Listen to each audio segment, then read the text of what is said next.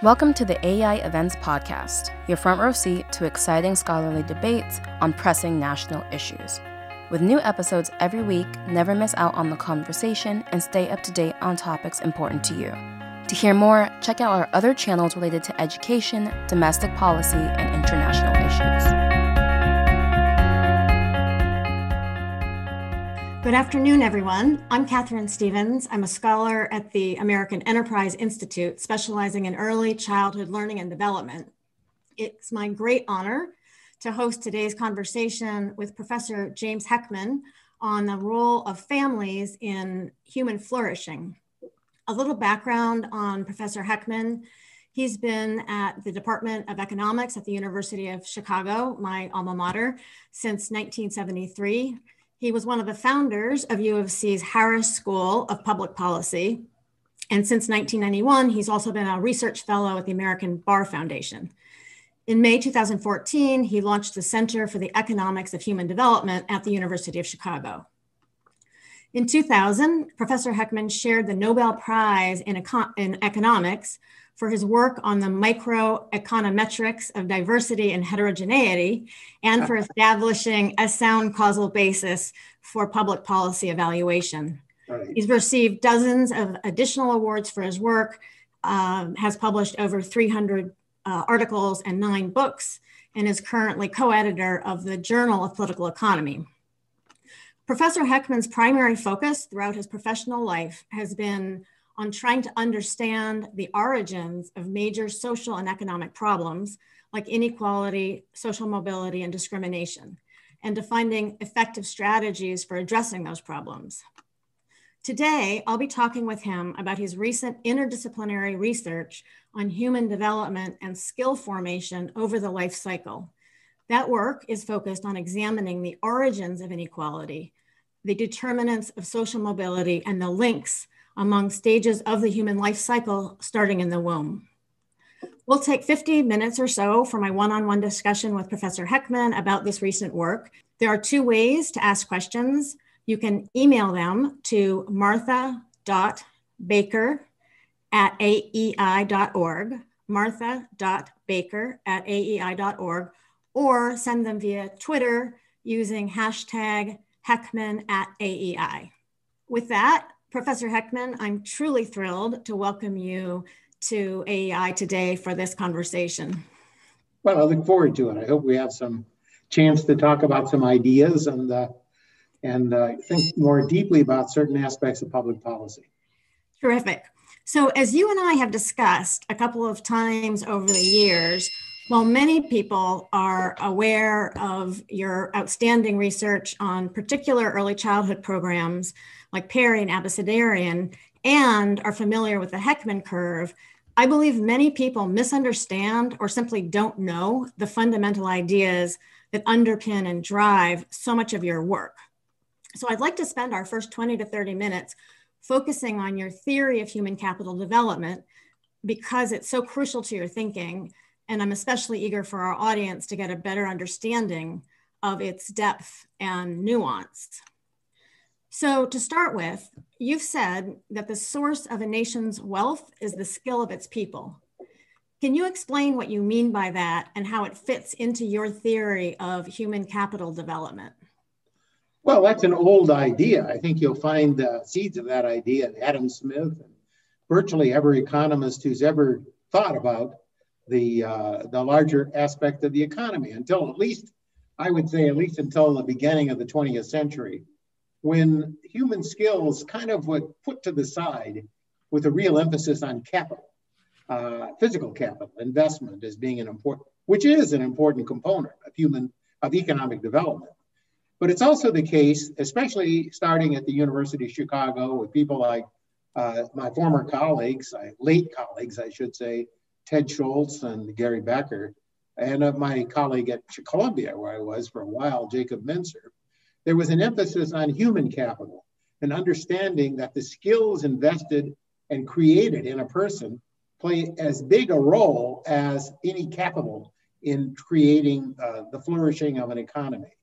And so I think there's been a fairly recent, I mean, by recent, the last 60, 70 years, understanding that both physical and human capital play a central role in creating uh, the wealth of a country and the, the development of the country and, and the development of its people. And more than just an aggregate of economic productivity, it creates opportunity for the individual. I mean, for generations, people have talked about education. Education is only one form of human capital, an important form. And we now understand education as part of a general skill formation process.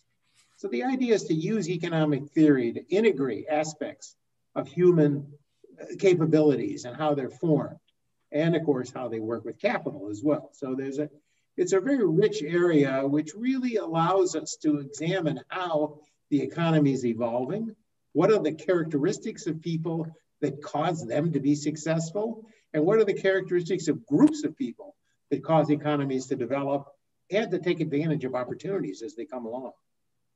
Mm-hmm. So, can you explain um, what you describe as the technology of skill formation?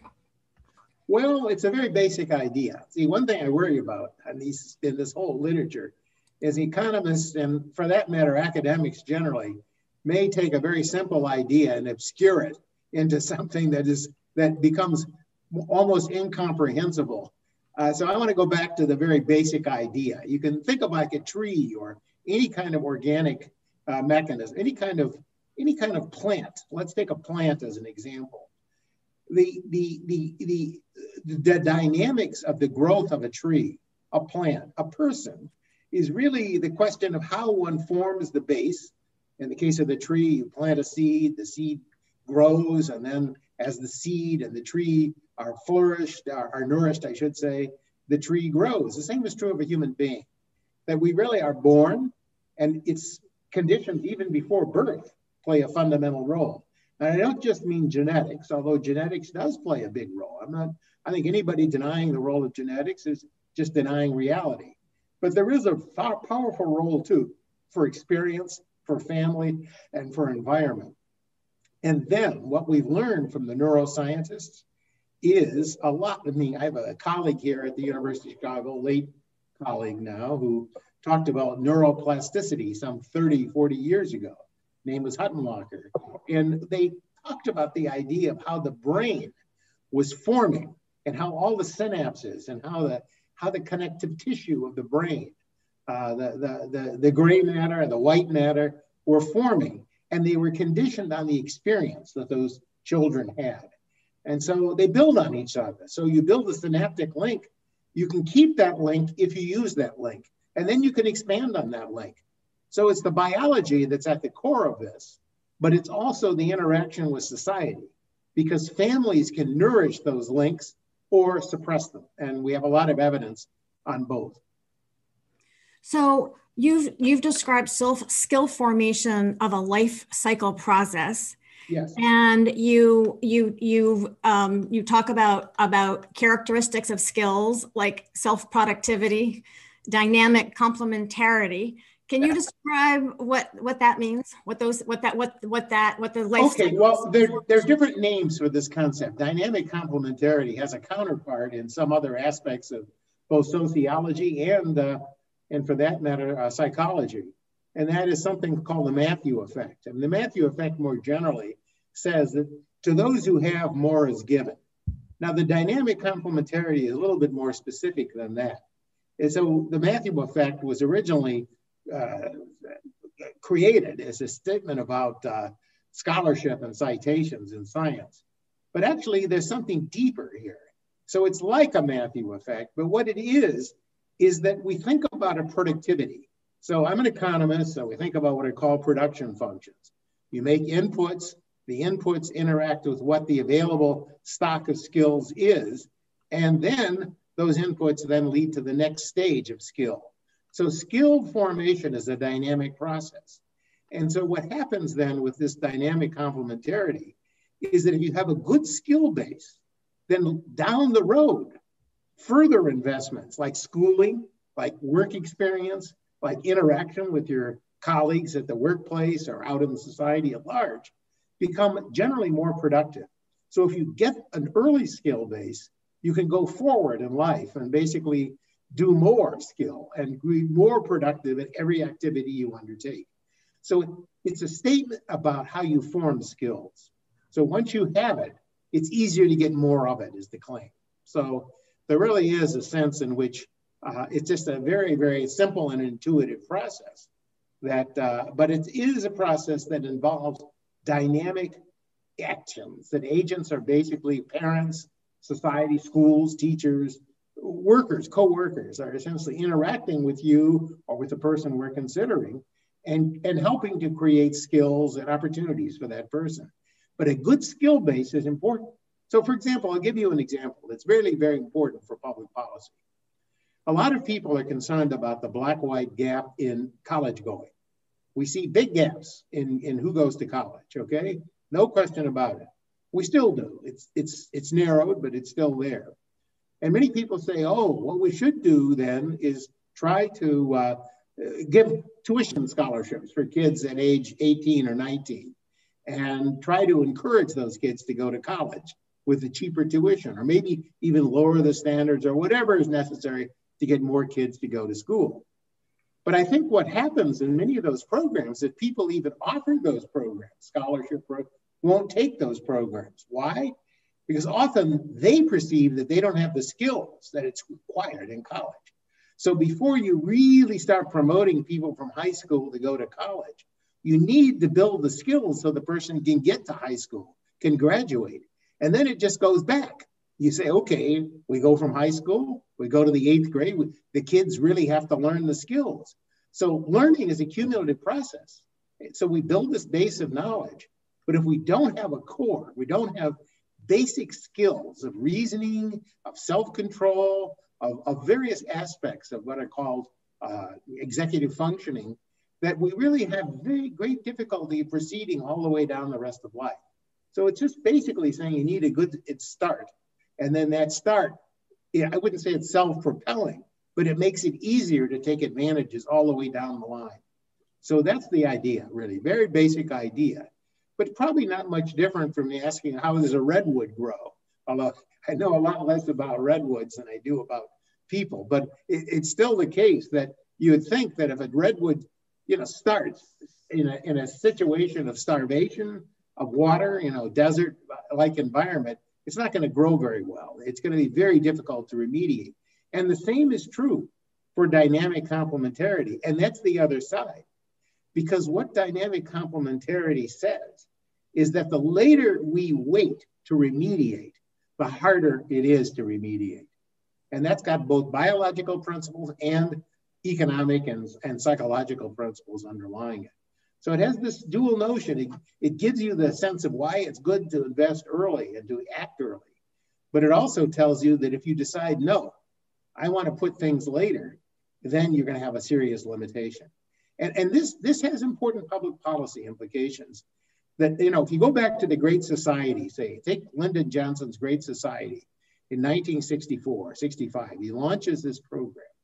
And if you thought about this program to end poverty, Johnson was a real optimist about what people could do.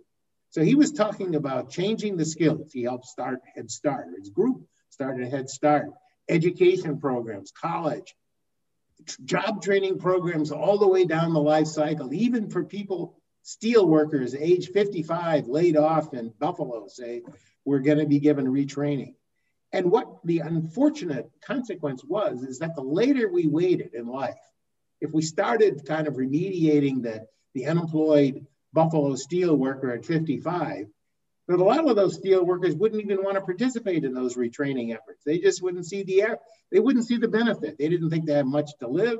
And the ugly fact is that it's harder and harder to learn the older you are. It gets very, it's, it's nothing impossible. There's a lot of neuroplasticity. That was Huttenlocher's idea. You get, you can get cell growth in brains until in the 80s, 90s, and so forth. But the fact is, it's harder. And so the young people are more flexible. And a baby is the most flexible of all because the baby's just soaking at a building, building the architecture that's going to create flourishing for the rest of one's life. And that is, I think, the logic of everything I'm talking about.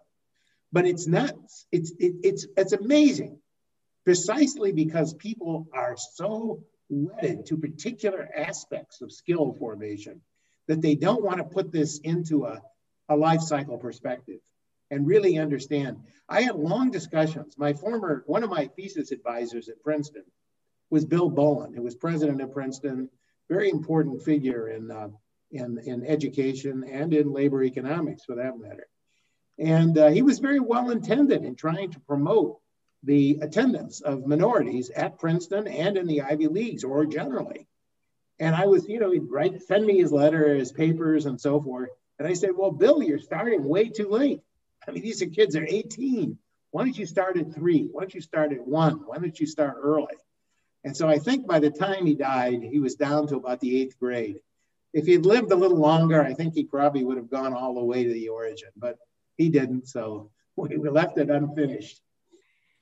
So, um, so you, so you've, you've, this is what you're explaining that that skills attained at one stage of the life cycle boosts skill attainment at later stages. It facilitates it. And not only, it's not only the skill itself. So there's some kind of self productivity, but other skills help you acquire skills. So here's an example. There's something that the psychologists call executive function. That has to do with the capacity to, of self-control, regulation, the ability to stay on task. Some some sociolo- some some economists, uh, some sociologists, some psychologists will call it grit. It overlaps with grit. It's I don't want to get into the terminology, but the fact is, it's the notion of being able to be perseverant and also to essentially guide, to have some sense of judgment. Now that evolves. You know, this evolves over the lifetime. You know, we're still seeing a lot of development of executive functioning among teenagers and people even in the early 20s. But early on, having some modicum of, of executive functioning, striving persistence, is extraordinarily helpful for young kids in school. So they're learning something very hard. It's unpleasant, you know, I'm learning the alphabet or learning punctuation, whatever it is in the second grade. Very unpleasant, maybe, for the kid. But the tenacity that's acquired, those skills that allow you to stay on course and to try and to try even if you fail, those are skills which we typically don't appreciate. They're not measured by the SAT, but they are extraordinarily important for producing knowledge in schools and producing people who, who are productive in society. So yes, I wanted to ask you this. So you've said sure. that skill formation is a it's a life cycle process that starts at birth, and you've yes. also, as you're as you're now talking about, emphasized um, the importance of cognitive and non-cognitive skills. Um, Some people hate the word non-cognitive, so we'll call it social. I mean, every, every skill has some basis in cognition, I guess. But that's right. Social, let's put it this way: the way that Duckworth and I thought about this when we started coining this term was that we, those skills that aren't commonly tested, things that are not on the uh, NAEP reports or in the GREs or the SATs, and there are a lot of skills that aren't tested typically. Right. And so you're what you're what you're suggesting is that both these these this multiple this multiple set of skills or you've called them abilities, right? Yeah. Skills and abilities begin forming at birth very early in life and yes. build on each other. Yes. So that that so can you just can you just say a little more about that? Well, it, so there is there is a component. First of all, prenatal conditions play a huge role. Yeah. We know that. I mean, it's been very well documented now that children, uh, parents, mothers who are living in situations of starvation, or for that matter, aspects of, of terror, war, various kinds of uh, adverse circumstances, the children uh, of those mothers will suffer uh, after afterward. There are some real effects that are created in the womb, real exchange, and this whole process of transmission of experience through the mother's womb to the child has been very well researched in biology and in, and in human biology as well. So, but but the fact of the matter is, is that these various skills, you see, we typically one of the big fallacies, I think, it was a big fallacy uh, in the in the in the 20th century, was thinking that IQ was the be all and end all of success. One of your colleagues, Charles Murray, wrote a book on the bell curve and that book was basically talking about who was smart and who wasn't, and and, and describing human differences in those terms. And I think the book was very useful in the sense of opening up the application of psychological methods into the study of human differences. But it turned out there are a lot of other human differences. IQ explains only about five or 6% of the total present value of lifetime earnings. So, you know, uh, as the old saying was, if, if you're not smart, if you're so smart, why aren't you rich? And I think that's true. So we see a lot of other attributes are there. Sears of Sears and Roebuck, I uh, used to live very close to where I am right now, um, basically um, uh, was making the statement, Rosenwald, I'm sorry, I'm confusing the stills, made the statement I once heard that he was a very ordinary man and he didn't have any particular ability. And in fact, most of the millionaires that he met in Chicago at that time were not very smart, but they had been able to stumble across ideas that could take advantage of opportunities. And those are some of the very traits that we're talking about as non-cognitive skills. So they probably could be lousy at making, you know, doing physics experiments. JP Morgan was no doubt a genius at math, but there are a lot of millionaires and billionaires who want it all good, and yet they see something. And it's that creativity which is not captured by test scores. So that's the part that I think is really becoming understood that we have these multiple dimensions and they're not just fixed. See, the old, you made a distinction that's really important in the literature. They talk about ability versus skills. Now, a lot of psychologists, if any psychologists are listening, will, will, will bristle at that distinction. I remember when I first started working on personalities psychology, I started calling them skills. You know, they're not skills, they're abilities. And by that, they meant, like the early pioneers of IQ, that these were genetically determined. But they're not. And what we've learned is that both IQ and these social and emotional skills can be created by experience. And I'm not just dreaming this up. We have a lot of experiments. We followed people. We have this data set now that we followed people up into the mid 50s, an experiment that supplemented family life and it produced higher IQs and more motivated people. So uh, those skills are malleable. And that means it's a good thing because it's not just a question of how you're born. This is not a eugenics uh, fantasy circa 1920. This is really a, a 20, a, a 2021 vision of what is going to go on about the way that human potential can be realized. And I think the understanding that there are multiple traits, that they reinforce each other, and they reinforce each other in their development. So here's another example. Think about just smoking and health. I mean, think about various kinds of health practices. It turns out that more conscientious people, more conscientious people as a group are less likely to smoke, they're more likely to be educated, and as a result, you go down the life cycle, they're more they're healthier. The conscientiousness led to their acquiring education, which taught them about the advantages of not smoking, and it also allowed them to undertake aspects of self control, which allowed them to quit smoking if they started, and so forth. So it's this multiplicity of abilities. I mean, the whole public policy discussion is so limited. I mean, think even today, people are talking about NAEP scores, you know, oh, the NAEP score for is for blacks and whites or for people from Georgia versus people from Colorado or and, and you know that's okay. It's a dimension. But there's so many dimensions to human flourishing, and we're now understanding them. We're beginning to understand. Public policy isn't, though. it just isn't. Not yet. So I'd like to put what you've been explaining in the context of the very well known Heckman curve, uh, yes. which we'll show uh, here. Um, the um, what, what the so the I, you can see that. So the this the curve is widely cited as describing returns on investment very specifically defined uh, as public spending on government, say, early childhood programs like like pre-K or or childcare. Mm-hmm. Um, that's how it's usually cited, as though what we mean by investment is public spending. But you've also written about family environments and parenting as an essential investment in early skill building. Can you talk? Well, yeah, go ahead. Can you talk about if and how families fit into what we know as the Heckman curve? Well, see, I mean, one of the traditions at Chicago, I mentioned human capital, but there was another tradition at Chicago that, in some sense, is probably more important, and that's the study of the economics of the family. I mean, Becker pioneered it. Becker was my colleague, and I mourn his departure. We had lots of good conversations, and I, I really learned a great deal from him, and the world did too.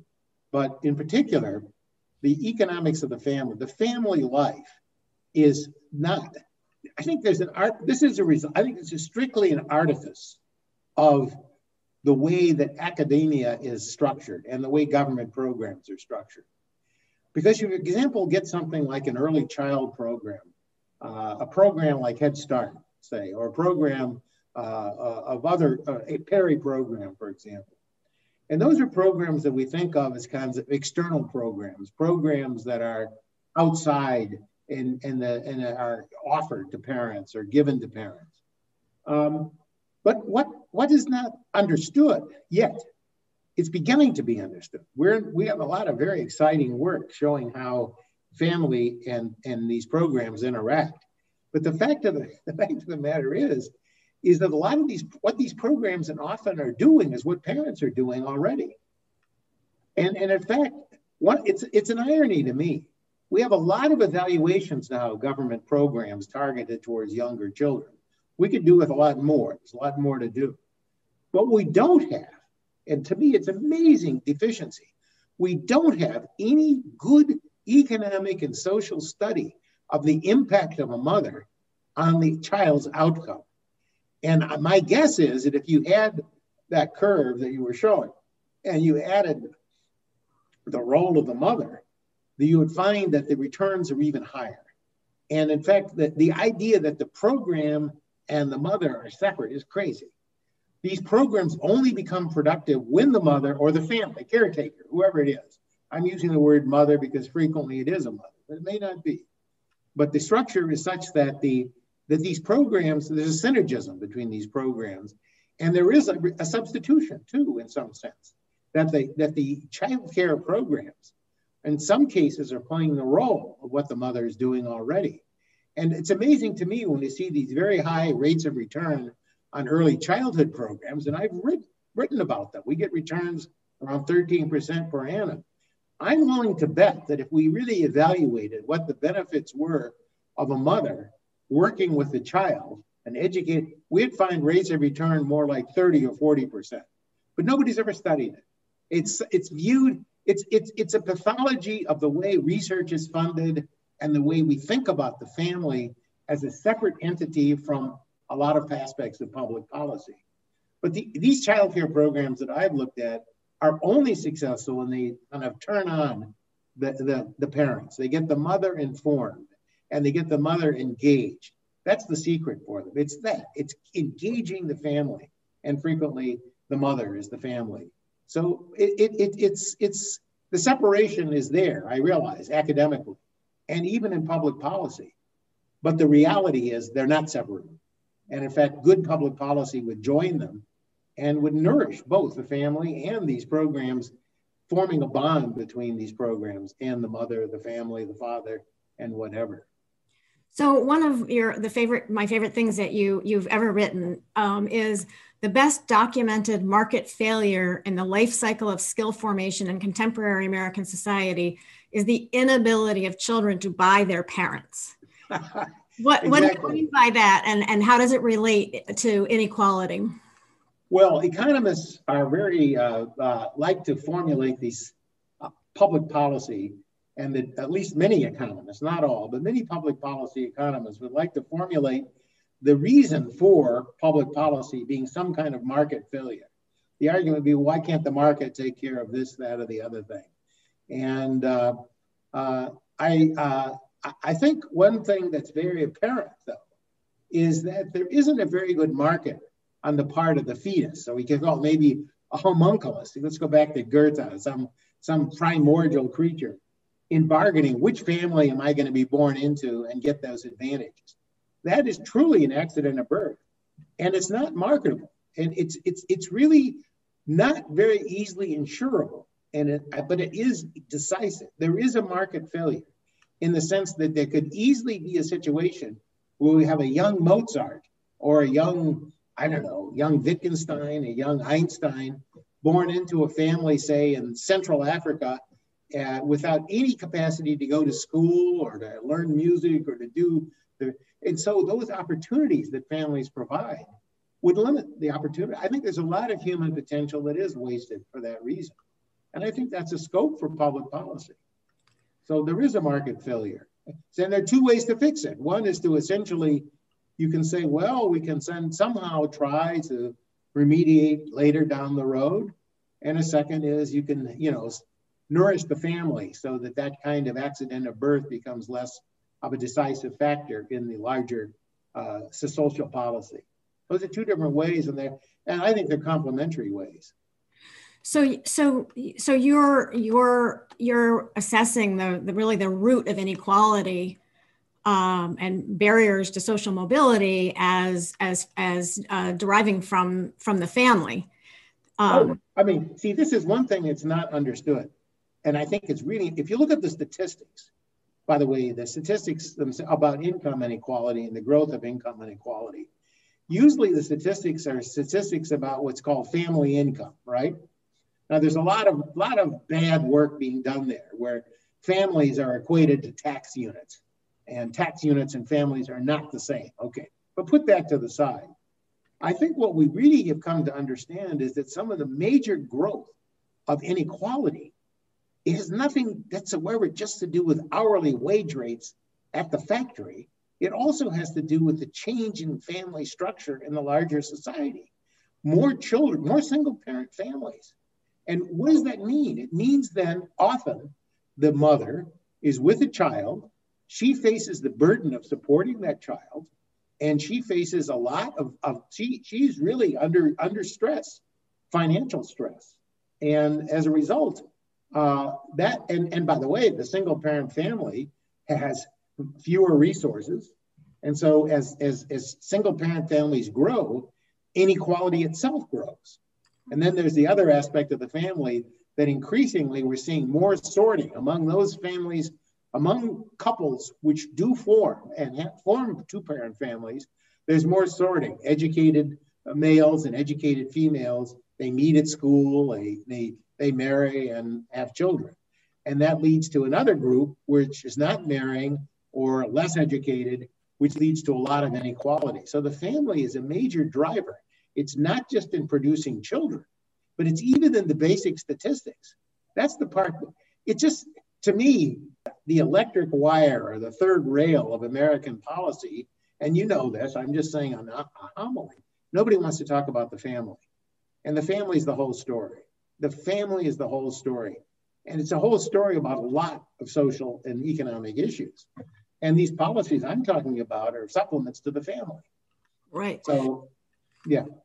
Sorry, I'm going on. No, no, no. It, it, it, uh, it's absolutely fascinating. So you've been doing some um, really interesting research in in Denmark that I think bears on this. Can you tell yeah. us about that work and and how it's contributing to your thinking on the role of families, the effects of program, you know, programs, and so forth? Well, to me, I mean, the, the Danish study is fascinating for so tell, tell us what it is. Okay, well, first of all, Denmark is viewed. Uh, I think we I have a quote from one of the papers from the Washington Post saying uh, the the future, the, America's future is in the Scandinavian state. Something I'm not I'm paraphrasing it. I'm badly, but the idea, and we have many people, and it's not just Bernie Sanders, it's not just Hillary Clinton, and there are many people left and right who sort of see the Scandinavian welfare state as an ideal model. You know, universal health care. It does have universal health care, and it's pretty equal, the access. The qualities are pretty equal. You have free college education. Everybody can go to college, no tuition. You have universal pre K, more or less. At this point, you have childcare, generous leaves.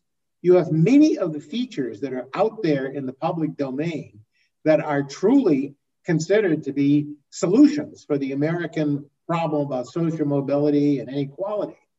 And yet, and this is something that staggered me, I've been working with a very brilliant young a Danish economist at the Rockwool Foundation in Copenhagen. And uh, his name is Rasmus Landersø. But what we found, and this, this staggered me, he took a class with me maybe five years ago, and uh, he came to Chicago and, and took this class with me. And I was talking about inequality in America.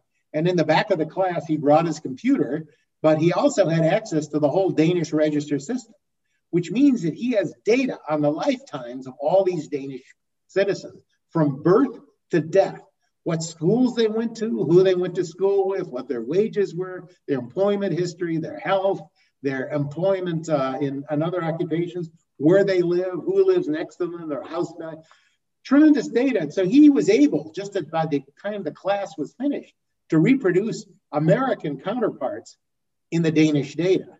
And so we started working together. We wrote a paper. I just wondered, well, how how in, how much does US inequality compare with Danish inequality? And in the course of this work, we found that in many dimensions, Danish inequality in terms of skills, in terms of mortality. So let me describe the dimension of inequality more precisely. If you look at the education of the mother, the birth mother, and you ask how much does that explain the life outcome, we're able to trace out the life outcomes of children by their parents' socioeconomic status, measured initially by the education of the mother, but other dimensions now as well. And we find that the gaps that are present in American society are of the same order of magnitude as they are in Denmark. And this has been a huge controversy in Denmark. I've, I've given some seminars in Denmark, and Rasmus is famous in Denmark, justly so, because they like to think all the welfare states really doing well. But what happened was, and what, what this really shows that I think is extremely important, is that despite all these public policies that are out there, that they aren't that effective in eliminating this fundamental source of inequality. And of course, the fundamental source of inequality is the family. It's the family.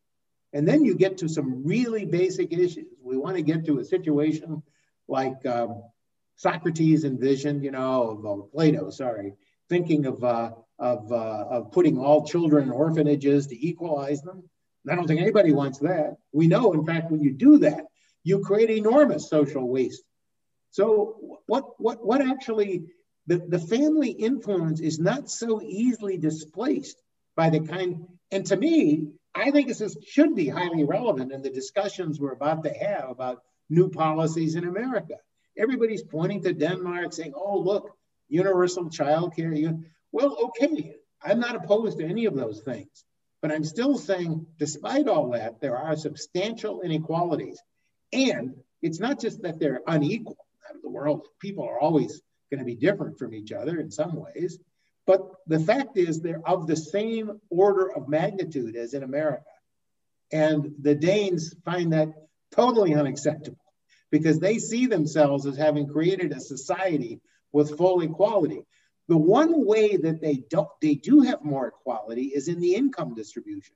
But how is that achieved? That's through taxes and transfers. Very high tax rate, very, very progressive. A lot of redistribution. So if you look at the so-called Gini coefficient, the Gini coefficient in Scandinavia generally much lower, much more equal societies in terms of income after tax and transfers. Income before tax and transfers, is not so much. And what you do see then is essentially a redistributive state, which is causing income equality. But what's happening, and this is the part that I think is most interesting for me and, and for the current discussion, if you look at how much does this affect social mobility, you know, there's this notion, this Gatsby curve that received a lot of attention some six or seven years ago uh, uh, with Alan Krueger, when he, late Alan Krueger was in the White House. Uh, I think he was the head of the Council of Economic Advisors uh, for uh, President Obama. But anyway, he pushed this curve. And basically, the idea was that more inequality at a point in time led to more immobility, so that you're you're you were more or less stuck in the same position as your parents were. That there wasn't so much social immobility, and that's been the theme of a lot of papers recently in in the American New York Times in particular, but other people, a lot of different groups pushing this. But what we found was that the social mobility in terms of education and skill was the same in Denmark as the US. So if we look at the education of the parents and the education of the children, it's at the same degree. So wait a minute, they're not producing skills at any greater rate. Hmm. What they are doing is they're redistributing income. And part of the reason why the skills aren't being reproduced, it's not the whole story, is that very high tax and transfer system is actually leading to disincentives to acquire skills.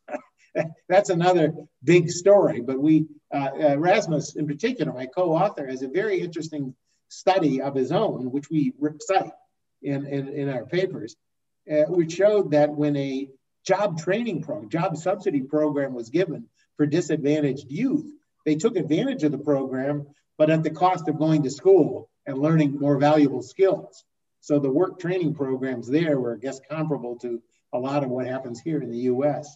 So, so you know, I'm not saying the whole story is there. I'm not trashing the, but I think that the, the, the dream, the fiction, I think this is very important work, extremely important work. And for under, for me, it's clarifying what's going on. And I think market processes, I think the notion of sorting is very pervasive, both in the US and in Denmark. With the Danish data, we're able to study those processes in a much more flexible way. So we're not saying that Denmark is the same as uh, the US. The Denmark has its own minorities, though. It has a very substantial Arabic population, which is very disadvantaged. More recent, nothing comparable to the African American. But, but, but what we find is something that is amazingly important, I think, about the role of family and the fact that family, family, family is playing a central role in ways. So the way I, I put it, you know, Max Weber was this sociological a theorist, the economist, sociologist, a very, a very broad thinker and important, influential thinker. But you know, his idea of the bureaucracy, you know, he wrote a book on bureaucracy, and he did a lot of work thinking about how a welfare state should be, or we didn't call it a welfare state, but how a government redistributing or dealing with people and what we would call now a welfare state would function. And uh, a crucial feature was equal access. So equal access under the law, that sounds perfect. That sounds like the American ideal. It sound it was his ideal, equal access. Well, guess what? Equal access doesn't do it. The reason is, is that more affluent parents, more engaged parents can always find opportunities in that system which less engaged parents won't. So the children will benefit, even though the same benefits are realized. There's an economist at Berkeley, Uh, Chris Walters, very smart guy, very did some very interesting work on charter schools. And he looked at a population of kids who were relatively disadvantaged.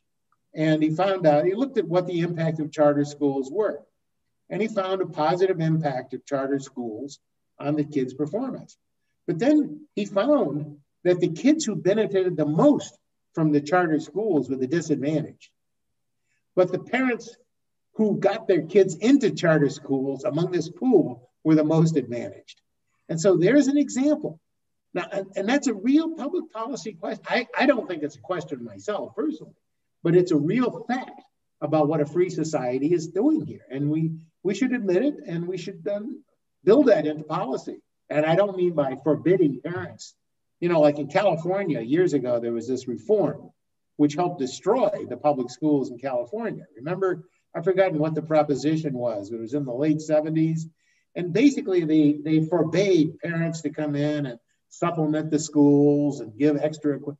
And so the idea was to equalize. And as a result, uh, you neutralize some of the impact of the parent. There's still those effects there, but they're more subdued. So I think we do want to harvest the powerful force of love and, attachment for the child. That, that, that is such a powerful force.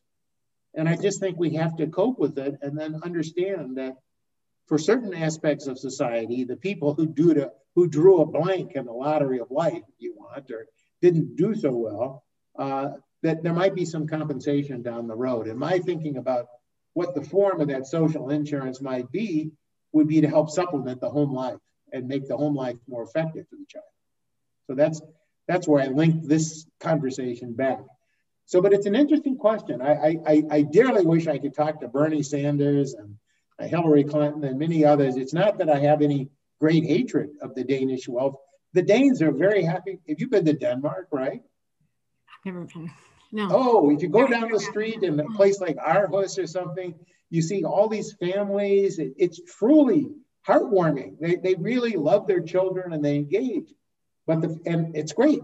It's great. So, but I think I think I think the idea is that there still is this sense that some families are better at doing that than others. And we can do something about it. You know, here's another aspect about some of the programs that have been put forward are very formulaic. They come out of these cookie cutter models that are frequently put for a program. We must we must have this curriculum, we must have these requirements and so forth. And what I think is really relevant and really, really important is that we understand that uh, we need some real flexibility built into this system, and that these uh, that that it's that encouragement that that that that uh, building this attachment and linkage, and that some parents, some parents, literally don't know how to be a good parent. If you say that, that sounds, you know, in some circles, circles, it'll be viewed as racist or sexist or what I don't think it's sexist, but racist or, or somehow anti whatever. But I think what, what it is, and this is documented, Flavio Cunha at the at Rice has done a number of studies, and others before him, less systematically, have documented that if you ask a lot of disadvantaged mothers, what's the normal, what's the normal growth trajectory for a two-year-old for reading? They don't know. And that's true even if they have other siblings who do have two year old children, because probably those two year old siblings didn't grow all that well either. So there's a sense in which we can empower parents.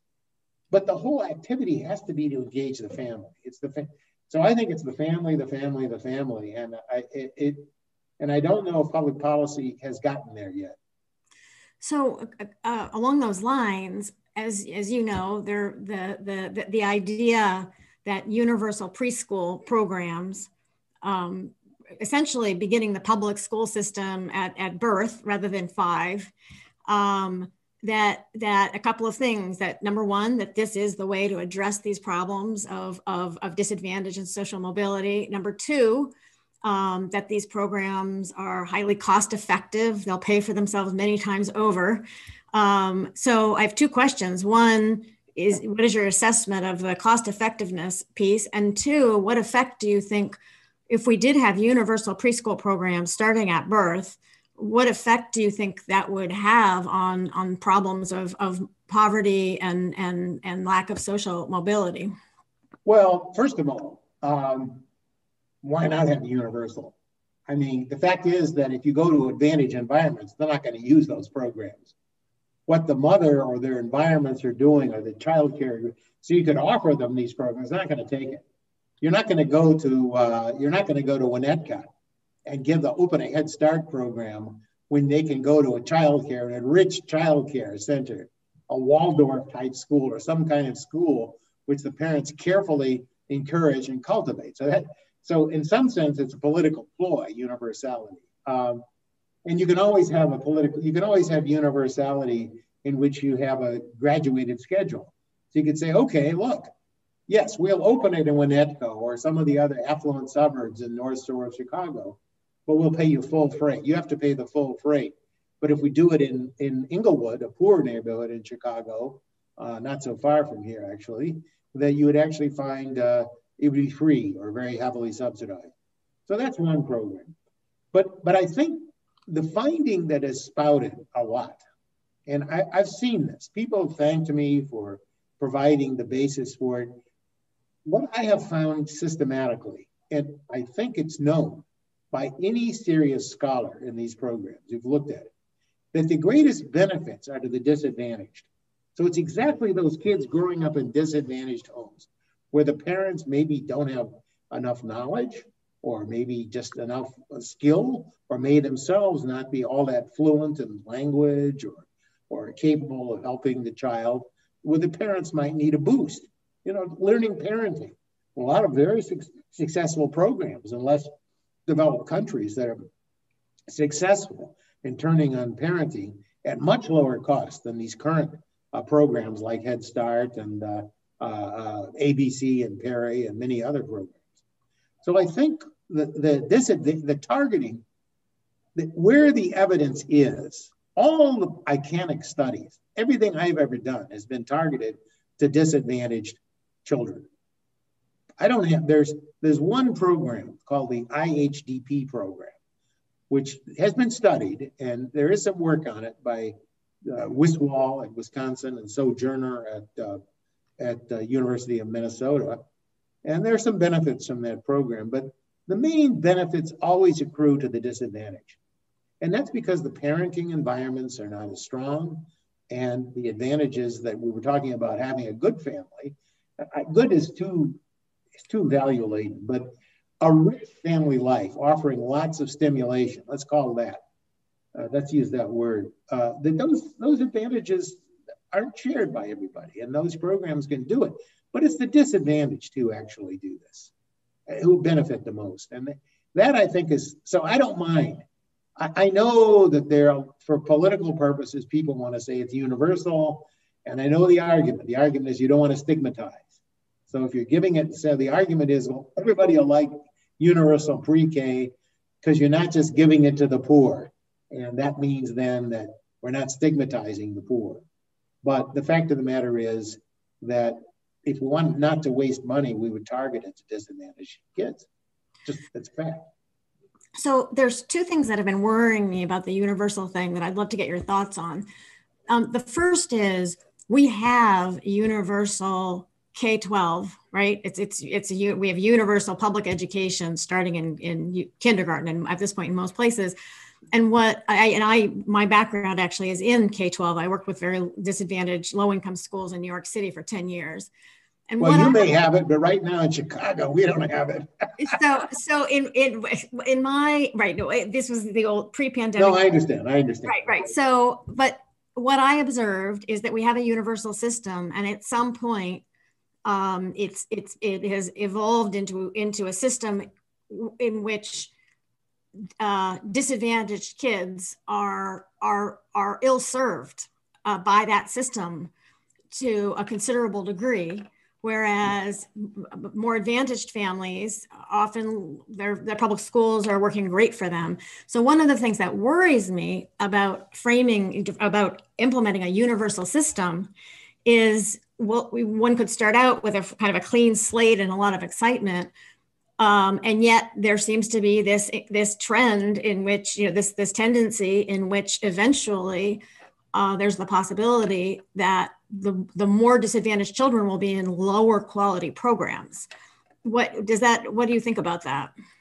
Well, I mean, uh, in, in, the, in the case of the public schools, there's no question that uh, there's a lot of sorting going on. That's part of this sorting process, which is going on in Denmark and in, here, here's an interesting finding in Denmark, just to go back to Denmark and then answer your question. In Denmark, teachers' wages are the same everywhere. There aren't teachers, I mean, here in Chicago area, uh, the teachers on the north side will earn a lot more than teachers in one of the very poor suburbs on the south side. None of that goes on in Denmark. There's full equalization.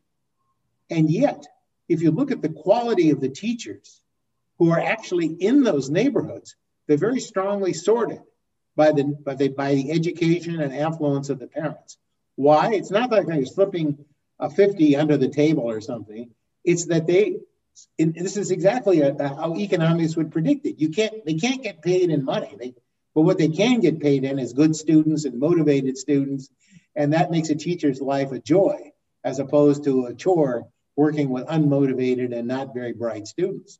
So literally there's an awful lot of sorting that goes on, even when you mandate equality, and it is mandated. There's we know what their annual their salaries are, so we know what they're getting. There's no no cheating, but and yet that's so that's the point here is that again in the public schools in Chicago, rich parents, not not always rich by the way. It's not a question of money.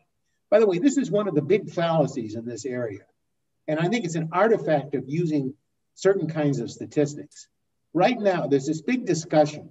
There's a whole group of child development psychologists and economists working with them who will argue that poverty is the big problem for child outcomes.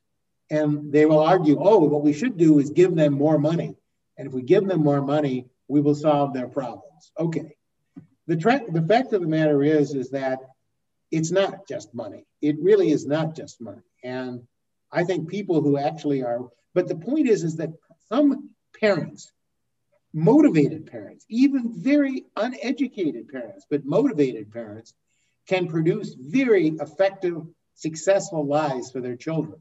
And they do all the time. This was studied here in the housing projects in Chicago. You had women who were basically illiterate, not illiterate, but low, low levels of education, not very skilled, whose children came out in a very healthy, normal, functioning way.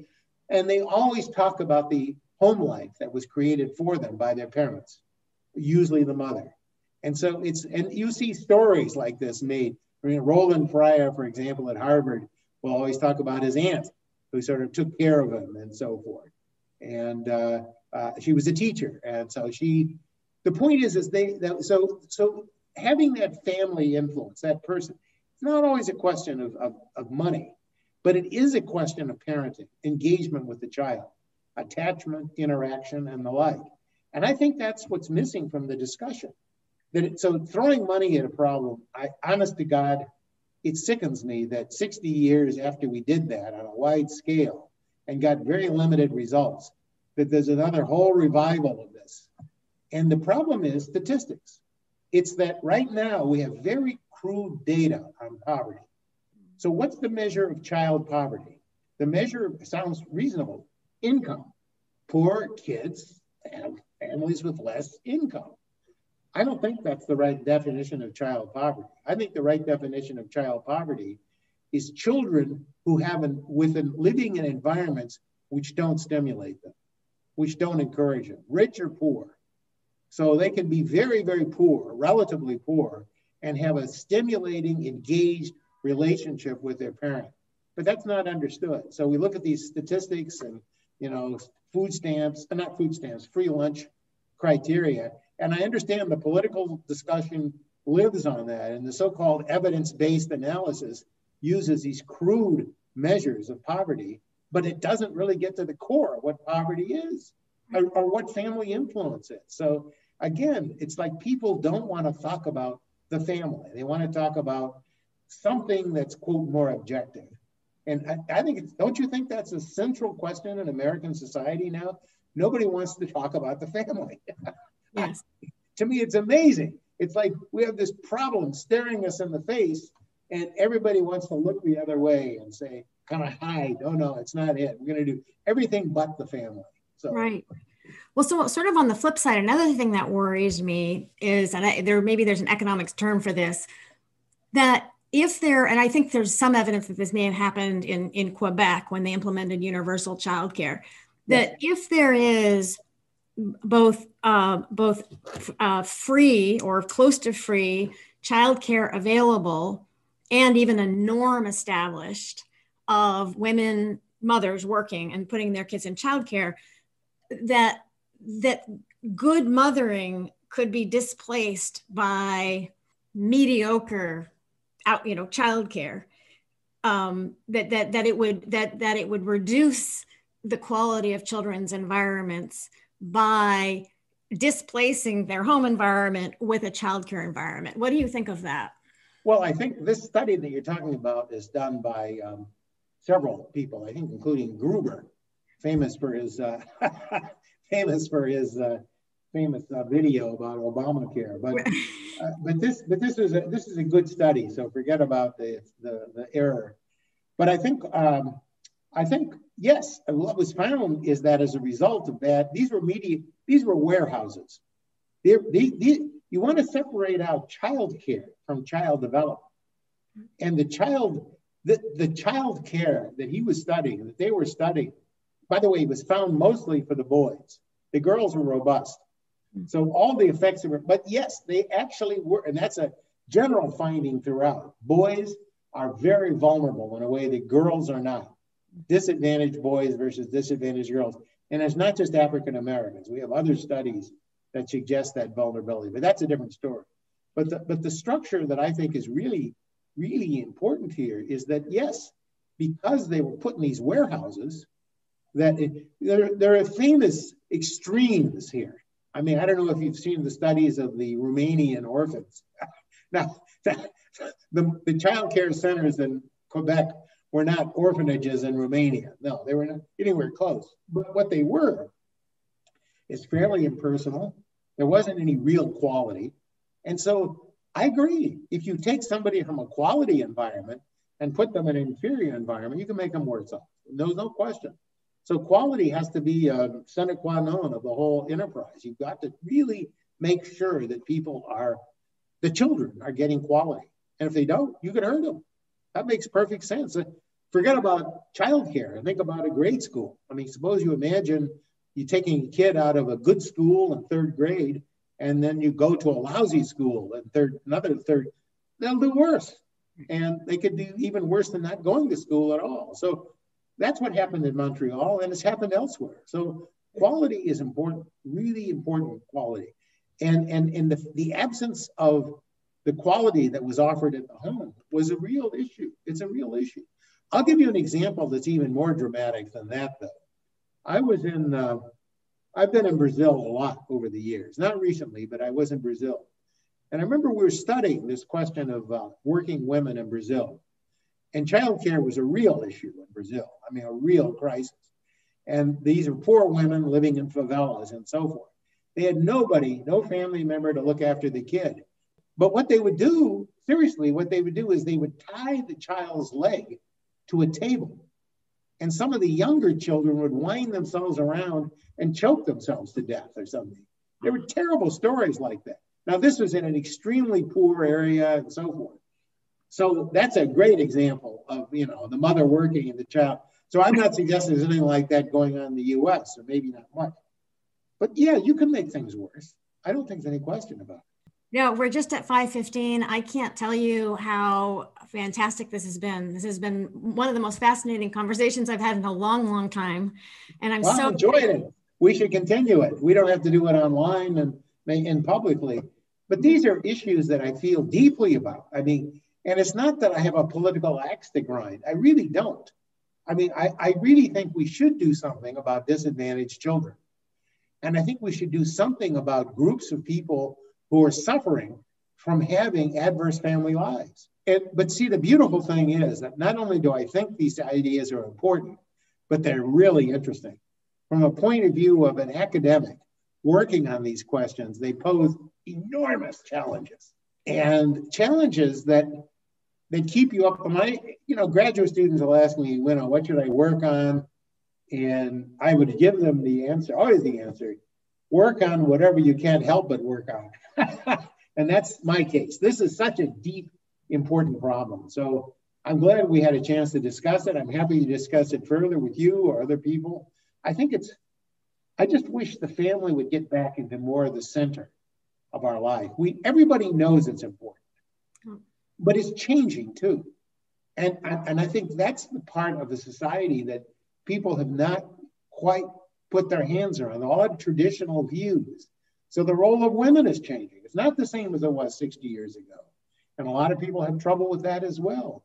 And so we might want to think about arrangements that are more flexible, that accommodate the kind of changes that women want now, and many women want, but not all women. I don't, I can't speak for women or or anybody else for that matter, except myself. But but I think that the family life is so fascinating, and it's not just an academic issue it's the core of I think it's the core problem in American society is misunderstanding of the family. So. All right. Well, I very much look forward to continuing the conversation. Well, it's good being so with you. Okay. Take care. I enjoyed it very much. Thanks for listening to the AEI Events Podcast. You can find new episodes each week on your favorite podcast apps. Please remember to subscribe and leave a review. We'll see you next week.